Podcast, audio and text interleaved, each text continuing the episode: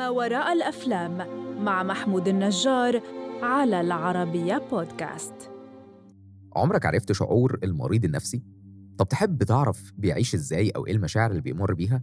لو ما تعرفش فأنا النهارده هاخدك معايا لرحلة في حياتهم في فيلم Silver Linings Playbook فيلم مش بيقولك قد إيه الشخصيات بتعاني لكنه بيخليك تشوف كل شخصية إزاي بتتألم في حياتها فاهلا بيك في حلقة جديدة من بودكاست مهاره الأفلام المقدم العربيه بودكاست وكان يا مكان بتبدأ الحكاية بتاب اللي خرج من مستشفى الأمراض النفسية بعد 8 شهور من عقوبته اللي دخلها بأمر من المحكمة بعد ما خسر شغله وبيته وزوجته نيكي. وعلشان تعرف ده حصل ليه كمل معايا للآخر. تاب راح بيت أهله وهناك بتشوف والده اللي خسر وظيفته بسبب عصبيته وضربه للناس وبقى بيراهن على المباريات. ونلاحظ إنه عنده وسواس وشايف إن تاب مصدر حظه. وبنشوف قد إيه هو ندمان إنه ما كانش بيقعد مع تاب كتير وكان بيهتم بأخوه أكتر منه وبيقول له إنه راهن بكل فلوسه اللي معاه في المباراة اللي جاية علشان كده لازم يروح يحضرها علشان يجيب له حظ حلو وفريقه يكسب. وبنشوف كمان أم تاب اللي من وجهة نظري تعتبر أكتر شخصية مستقرة نفسيا في الفيلم. وبنبدأ نشوف إزاي مرض تاب مأثر عليه. لما بيصحي أهله الساعة 3 بالليل لأنه كان بيقرأ كتاب والنهاية مش عاجباه. وإزاي إن نيكي زوجته كانت بتدرس الكتاب ده للطلاب.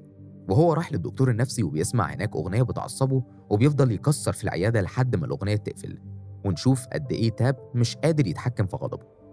بيدخل الجلسة والدكتور بيقول له إنه لازم ياخد الدواء علشان يتحكم في نفسه أكتر من كده بس بات بيكون رافض جدا الدواء علشان بيسيب علامات في جسده وبيبدأ يحكي هو ليه اتعصب لما سمع الأغنية وبيقول دي كانت أغنية فرحي. ومرة وأنا راجع الشغل من بدري سمعتها في البيت وشفت مراتي بتخني وفقدت أعصابي وضربت اللي معاها لحد ما كان هيموت. علشان كده دخلت المستشفى واكتشفت إن عندي اضطراب ثنائي القطب واتمنعت إني أشوف نيكي تاني. بيجري تاب كل يوم الصبح وهو لابس كيس من القمامة بيساعده إن هو يعرق ويخسر وزن زي ما نيكي زوجته القديمة كانت عايزاه. وبيروح المدرسة اللي كانت شغالة فيها علشان يشوف نيكي لسه شغالة هناك ولا لأ. بس مديرة المدرسة بتكون خايفة منه وبترفض تقول له أي حاجة. بيكمل جري وبيشوف صاحبه روني. وبيقرر روني يعزمه على العشاء وبيقول تاب فيرونيكا مراتك بتكرهني لسه؟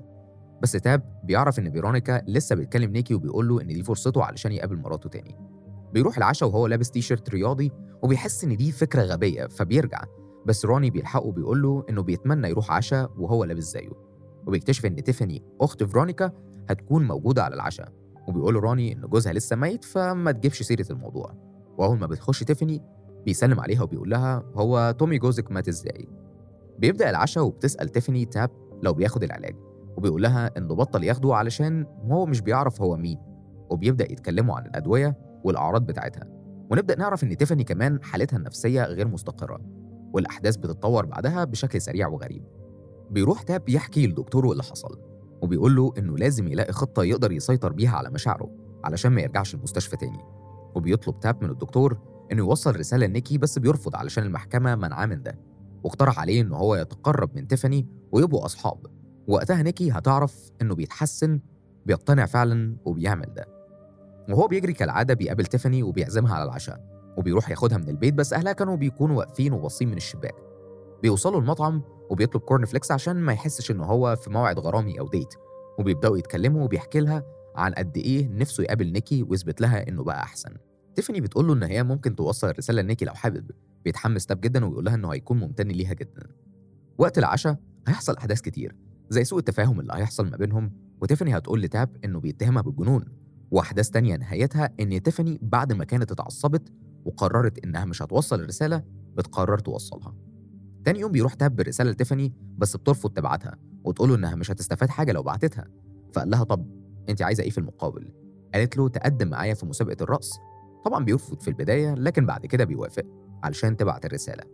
بيبدأ تاب وتيفاني يتدربوا على الرقص بس هو مش بيكون حابب الموضوع.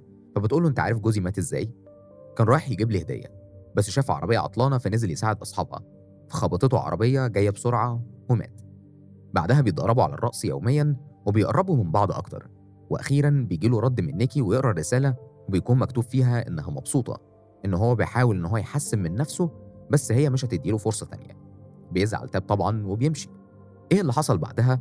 وإيه مصير علاقة تاب وتيفاني؟ وهل علاقة تاب بوالده هتتحسن رغم الاضطراب النفسي اللي بيمر بيه؟ ده اللي هتعرفه لما تشوف الفيلم.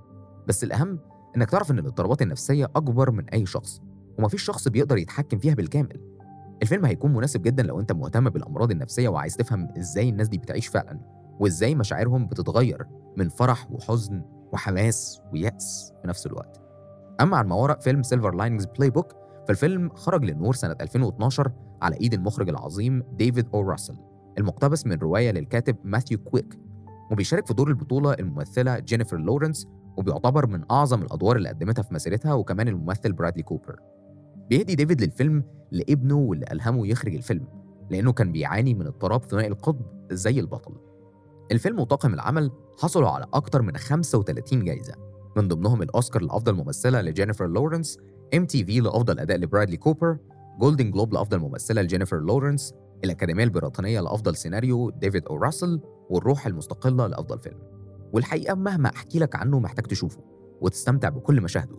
شوف الفيلم دلوقتي وما تفوتش عليك واحدة من أعظم الأفلام الرومانسية والدرامية على الإطلاق.